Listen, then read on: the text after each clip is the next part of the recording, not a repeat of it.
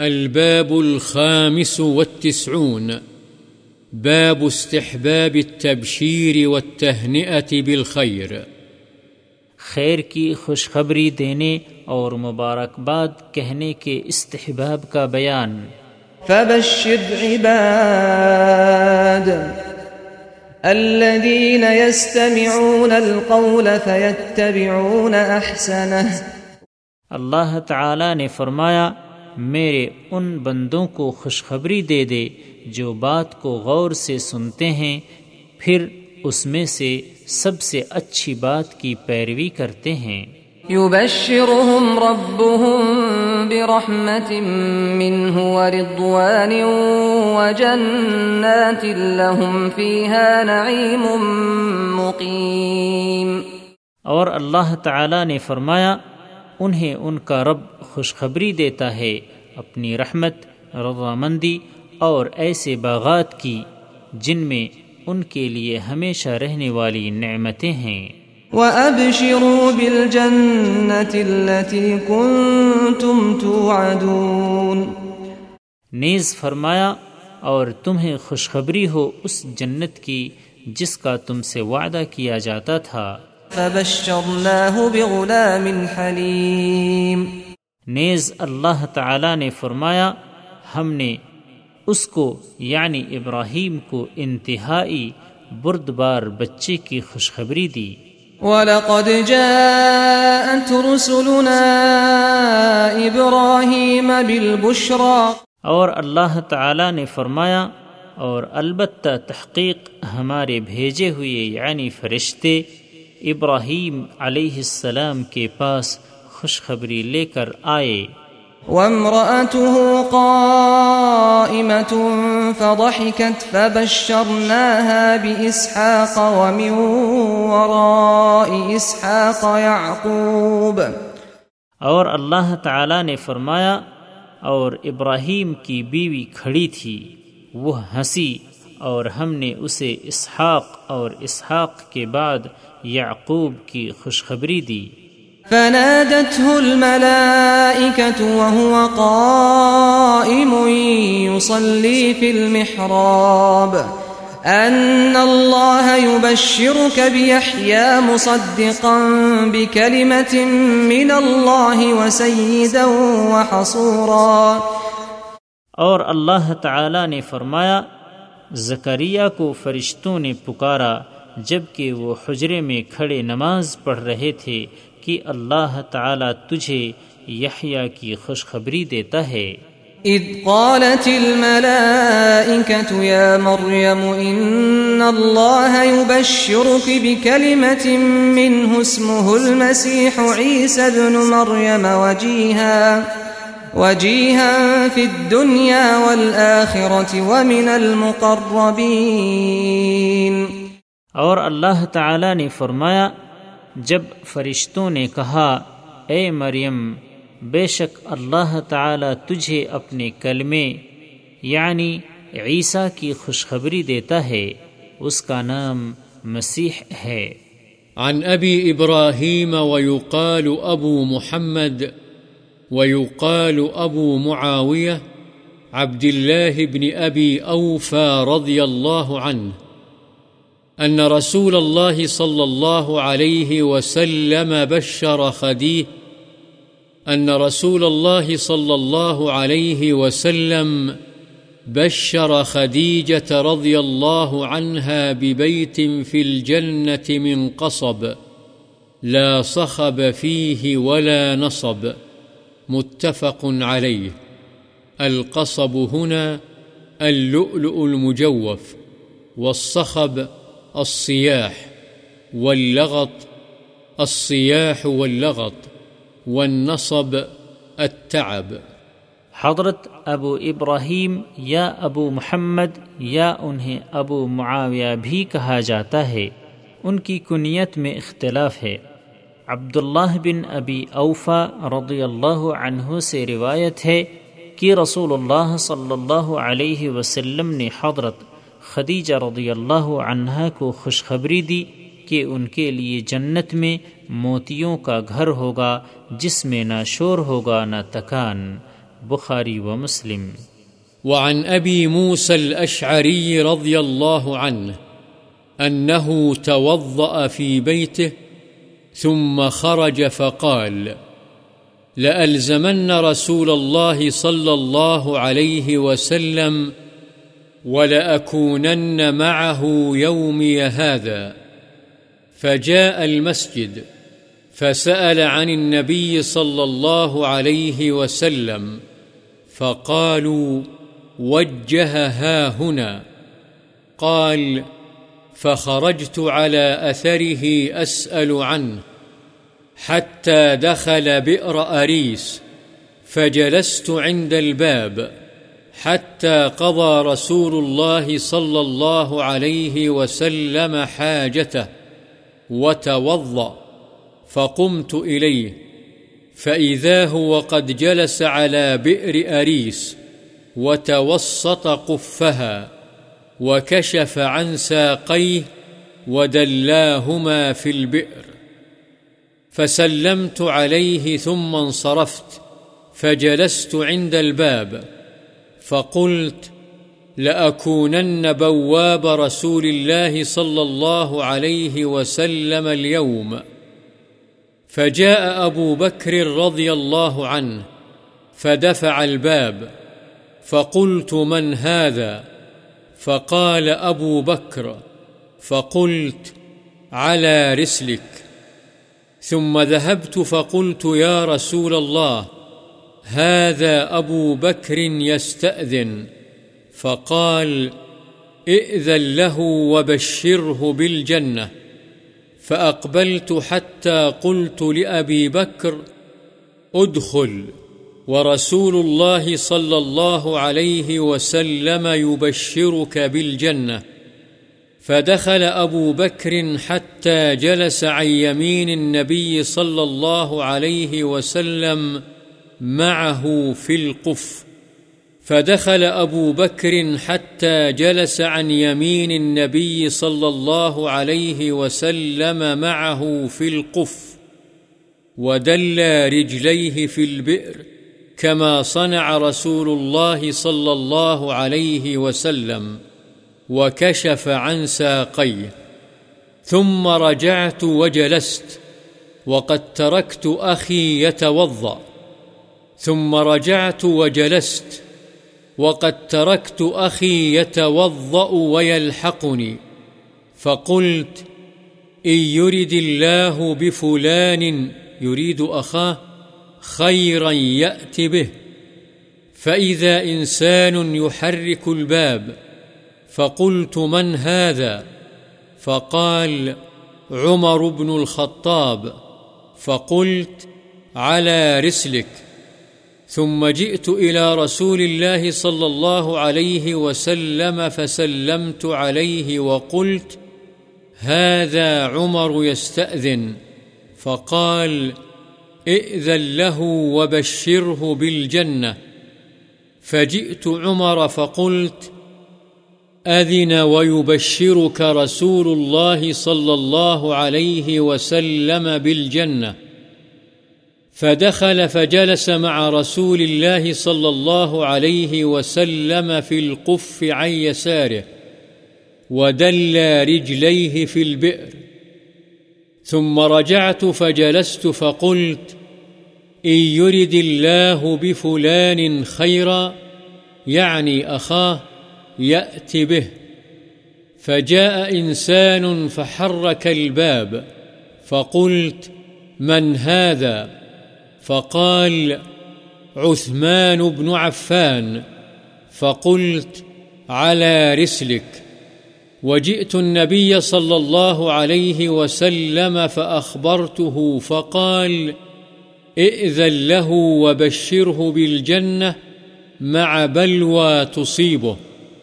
فجئت فقلت ادخل ويبشرك رسول الله صلى الله عليه وسلم بالجنة مع بلوى تصيبك. فدخل فوجد القف قد ملئ، فجلس وجاههم من الشق الآخر. قال سعيد بن المسيب، فأولتها قبورهم. متفق عليه. وزاد في رواية وأمرني رسول الله صلى الله عليه وسلم بحفظ الباب، وفيها أن عثمان حين بشره حمد الله تعالى ثم قال الله المستعان قوله وجه قوله وجه بفتح الواو وتشديد الجيم، أي توجه.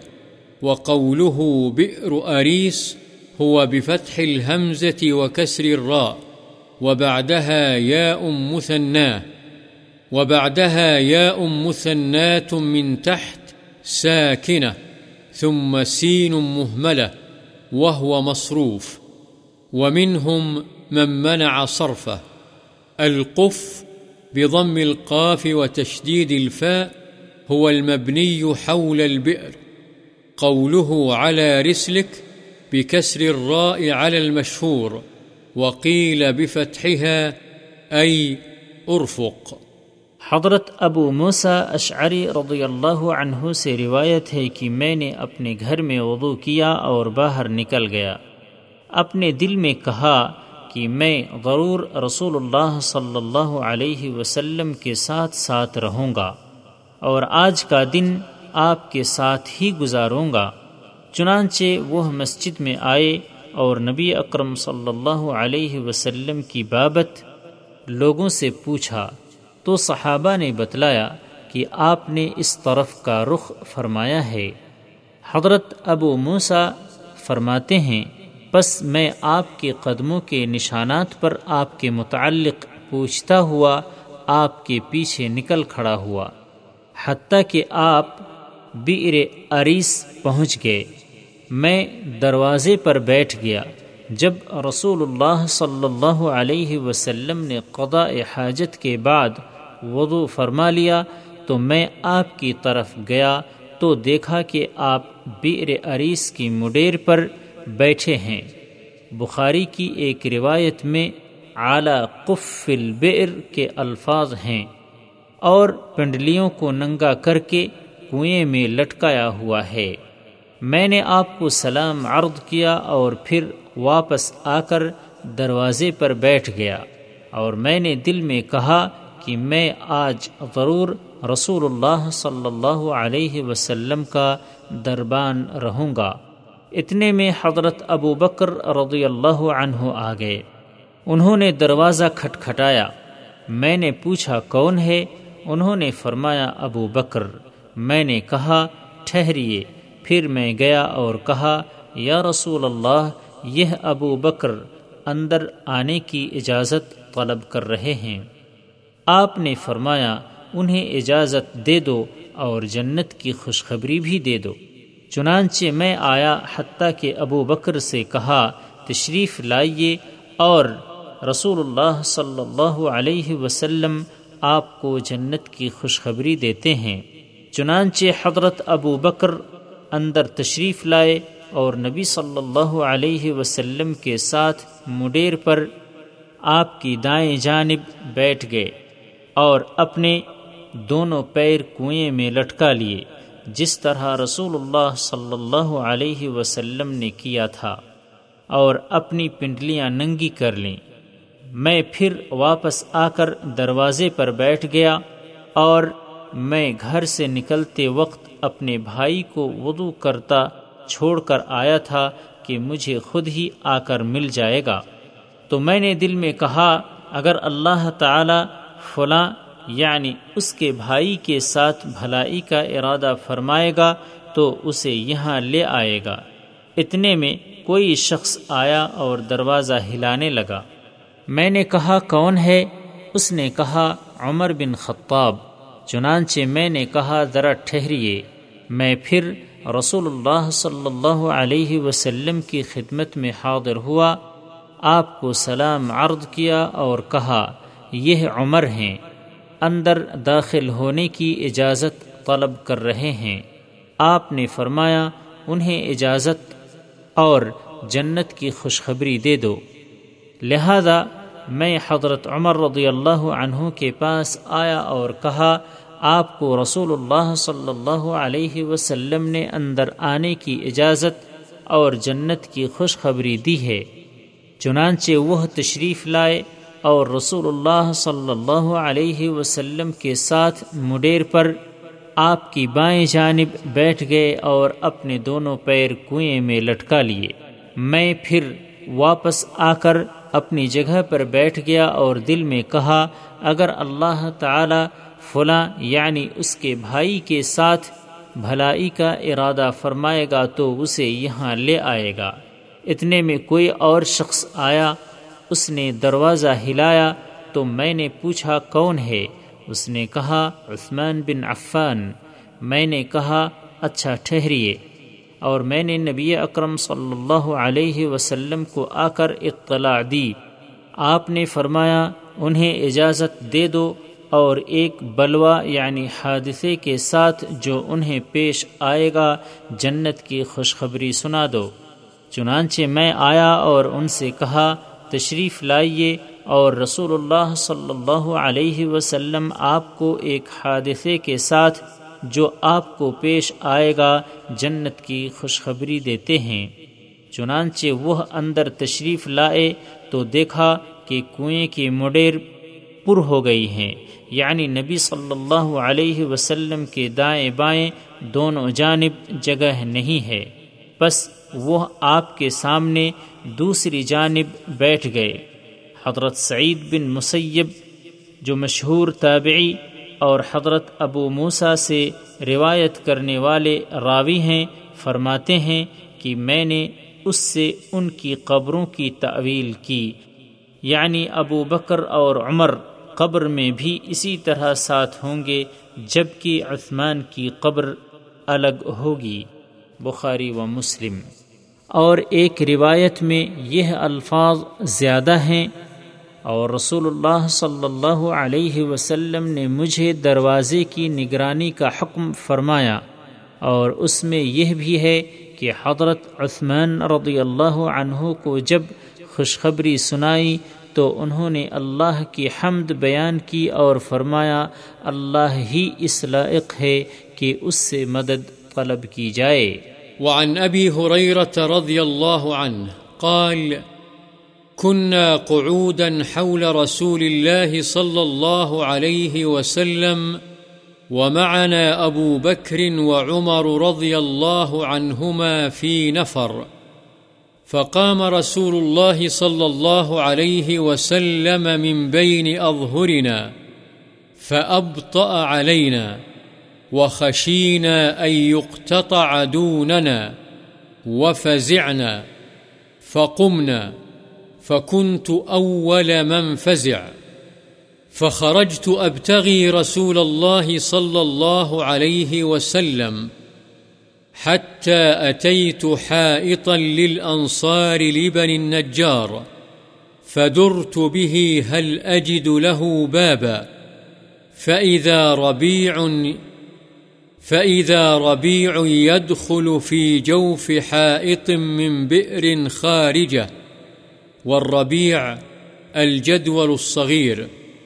فاحتفزت فدخلت على رسول الله صلى الله عليه وسلم.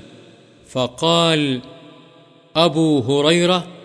فقلت نعم يا رسول الله. قال ما شأنك. قلت كنت بين أظهرنا. فقمت فأبطأت علينا. فخشينا أن تقتطع دوننا ففزعنا. فكنت أول من فزع، فأتيت هذا الحائط فاحتفزت كما يحتفز الثعلب. وهؤلاء الناس ورائي. فقال يا أبا هريرة، وأعطاني نعليه.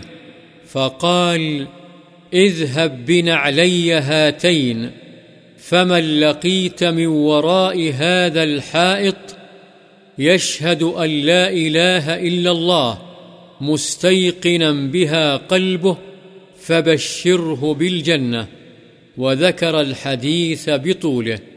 رواه مسلم.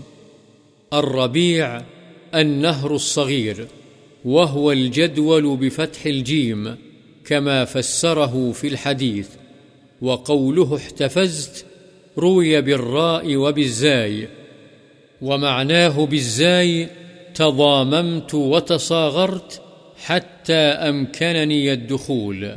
حضرت ابو حریرہ رضی اللہ عنہ بیان فرماتے ہیں کہ ہم رسول اللہ صلی اللہ علیہ وسلم کے ارد گرد بیٹھے تھے اور ہمارے ساتھ لوگوں میں حضرت ابو بکر و عمر رضی اللہ عنہما بھی تھے تو اچانک رسول اللہ صلی اللہ علیہ وسلم ہمارے درمیان سے اٹھ کر چلے گئے اور ہمارے پاس واپس آنے میں آپ نے کافی دیر فرمائی تو ہم ڈر گئے کہ ہماری غیر موجودگی میں آپ کو قتل نہ کر دیا گیا ہو اور ہم گھبرا کر اٹھ کھڑے ہوئے اور میں سب سے پہلے گھبرانے والا تھا۔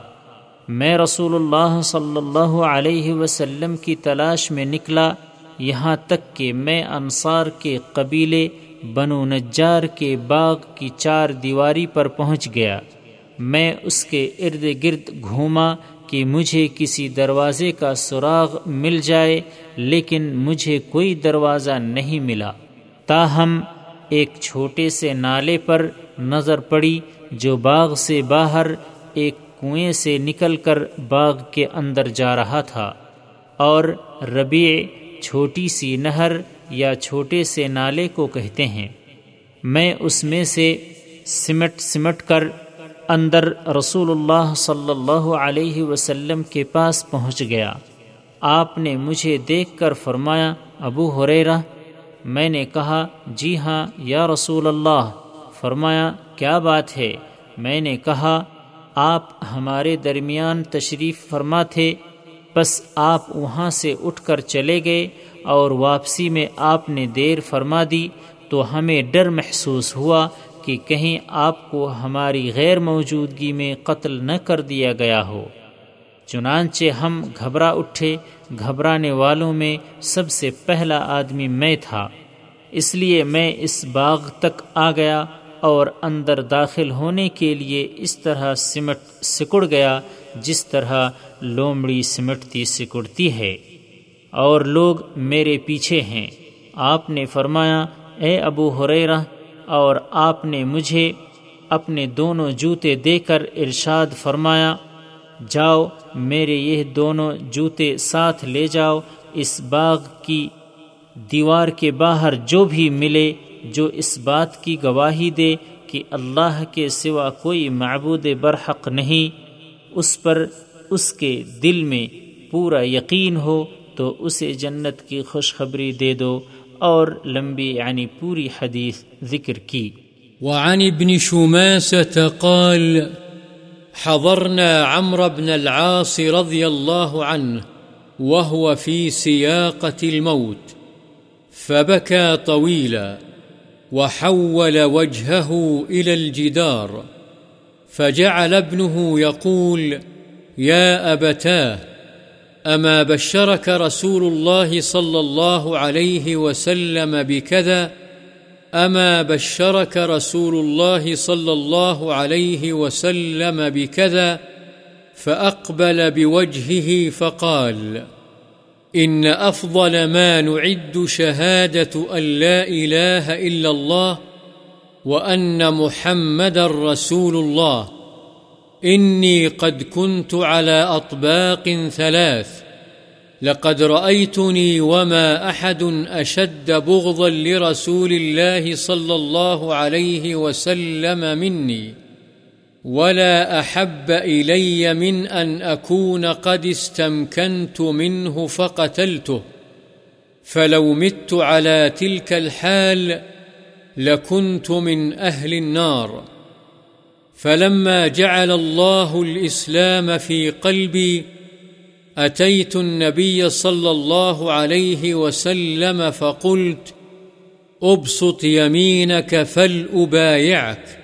فبسط يمينه، فقبضت يدي، فقال، ما لك يا عمرو؟ قلت، أردت أن أشترط. قال، تشترط ماذا؟ قلت، أن يغفر لي. قال، أما علمت أن الإسلام يهدم ما كان قبله وأن الهجرة تهدم ما كان قبلها وأن الحج يهدم ما كان قبله وما كان أحد أحب إلي من رسول الله صلى الله عليه وسلم ولا أجل في عيني منه وما كنت أطيق أن أملأ عيني منه إجلالا له، ولو سئلت أن أصفه، ما أطقت، لأني لم أكن أملأ عيني منه، ولو مت على تلك الحال لرجوت أن أكون من أهل الجنة. ثم ولينا أشياء ما أدري ما حالي فيها. فإذا أنا مت فلا تصحبني نائحة ولا نار فإذا دفنتموني فشنوا علي التراب شنا ثم أقيموا حول قبري قدر ما تنحر جزور ويقسم لحمها حتى أستأنس بكم وأنظر ما أراجع به رسل ربي. رواه مسلم. قوله شن، روي بالشين المعجمة وبالمهملة، أي صبوه قليلا قليلا. والله سبحانه أعلم. حضرت ابن شماسہ بیان کرتے ہیں کہ ہم حضرت عمر بن عاص رضی اللہ عنہ کی خدمت میں حاضر ہوئے جبکہ وہ قریب الوفات تھے۔ وہ کافی دیر تک روئے اور اپنا چہرہ دیوار کی طرف کر لیا۔ تو ان کا صاحب زادہ کہنے لگا، ابا جان، کیا آپ کو رسول اللہ صلی اللہ علیہ وسلم نے فلاں خوشخبری نہیں دی تھی؟ کیا آپ کو رسول اللہ صلی اللہ علیہ وسلم نے فلاں خوشخبری نہیں دی تھی؟ دو مرتبہ انہوں نے کہا چنانچہ آپ نے اپنا چہرہ اس کی طرف پھیرا اور فرمایا، بے شک سب سے افضل توشہ آخرت جو ہم تیار کریں، وہ ہے اللہ کی توحید کی گواہی کہ اس کے سوا کوئی معبود برحق نہیں اور محمد رسول اللہ صلی اللہ علیہ وسلم کی رسالت کی گواہی کہ آپ اللہ کے رسول ہیں۔ مجھ پر تین قسم کے حالات آئے یعنی میں تین دوروں سے گزرا۔ ایک، میں نے اپنا یہ حال دیکھا کہ مجھ سے زیادہ رسول اللہ صلی اللہ علیہ وسلم سے بغض رکھنے والا کوئی نہ تھا۔ اس وقت سب سے زیادہ محبوب بات میرے لیے یہی تھی کہ اگر میں آپ پر قابو پالوں تو آپ کو قتل کر دوں۔ اگر میری موت اسی حالت میں آ جاتی تو یقیناً میں جہنمیوں میں سے ہوتا۔ دو، پھر جب اللہ نے اسلام کی محبت میرے دل میں ڈال دی تو میں نبی اکرم صلی اللہ علیہ وسلم کی خدمت میں حاضر ہوا اور میں نے عرض کیا کہ آپ اپنا دایاں ہاتھ پھیلائیں تاکہ میں آپ کی بیعت کر لوں۔ آپ نے اپنا ہاتھ پھیلایا تو میں نے اپنا ہاتھ واپس کھینچ لیا۔ آپ نے فرمایا، اے عمر، کیا بات ہے؟ میں نے کہا، میں ایک شرط کرنا چاہتا ہوں۔ آپ نے فرمایا، بتلاؤ تمہاری کیا شرط ہے؟ میں نے کہا، یہ کہ میرے گناہ بخش دیے جائیں۔ آپ نے فرمایا، کیا تمہیں معلوم نہیں کہ اسلام پہلے کے گناہوں کو گرا دیتا یعنی ختم کر دیتا ہے، اور ہجرت اپنے ما قبل کے گناہوں کو گرا دیتی ہے، اور حج پہلے کے گناہوں کو گرا یعنی مٹا دیتا ہے۔ چنانچہ اسلام قبول کر کے میں نے آپ کی بیعت کر لی، اس کے بعد یہ حال ہو گیا کہ مجھے رسول اللہ صلی اللہ علیہ وسلم سے زیادہ محبوب اور میری نظر میں آپ سے زیادہ جلیل القدر کوئی نہ تھا۔ آپ کی عظمت و جلالت کا نقش اس طرح میرے دل میں تھا کہ میں نظر بھر کر آپ صلی اللہ علیہ وسلم کی طرف دیکھنے کی طاقت نہیں رکھتا تھا۔ اور اگر مجھ سے آپ کا حلیہ مبارک بیان کرنے کو کہا جائے تو میں اسے بیان نہیں کر سکتا، اس لیے کہ میں نے کبھی نظر بھر کر آپ کو دیکھا ہی نہیں۔ اگر میری موت اسی حال میں آ جاتی، تو یقیناً امید تھی کہ میں جنتیوں میں سے ہوتا۔ تین، اس کے بعد پھر ہم کئی چیزوں کے ذمہ دار بنائے گئے یعنی حکومتی مناصب پر فائز ہوئے۔ میں نہیں جانتا ان کے بارے میں میرا کیا حال ہوگا؟ بس جب میں فوت ہو جاؤں تو میرے جنازے کے ساتھ نہ تو کوئی نوحہ کرنے یعنی رونے پیٹنے والی عورت ہو اور نہ کوئی آگ۔ اور جب تم مجھے دفنا چکو تو مجھ پر تھوڑی تھوڑی کر کے مٹی ڈالنا، پھر میری قبر پر اتنی دیر کھڑے رہنا جتنی دیر میں ایک اونٹ ذبح کر کے اس کا گوشت بانٹ دیا جائے تاکہ میں تم سے مانوس رہوں اور دیکھوں کہ اپنے رب کے بھیجے ہوئے فرشتوں کو کیا جواب دیتا ہوں۔ مسلم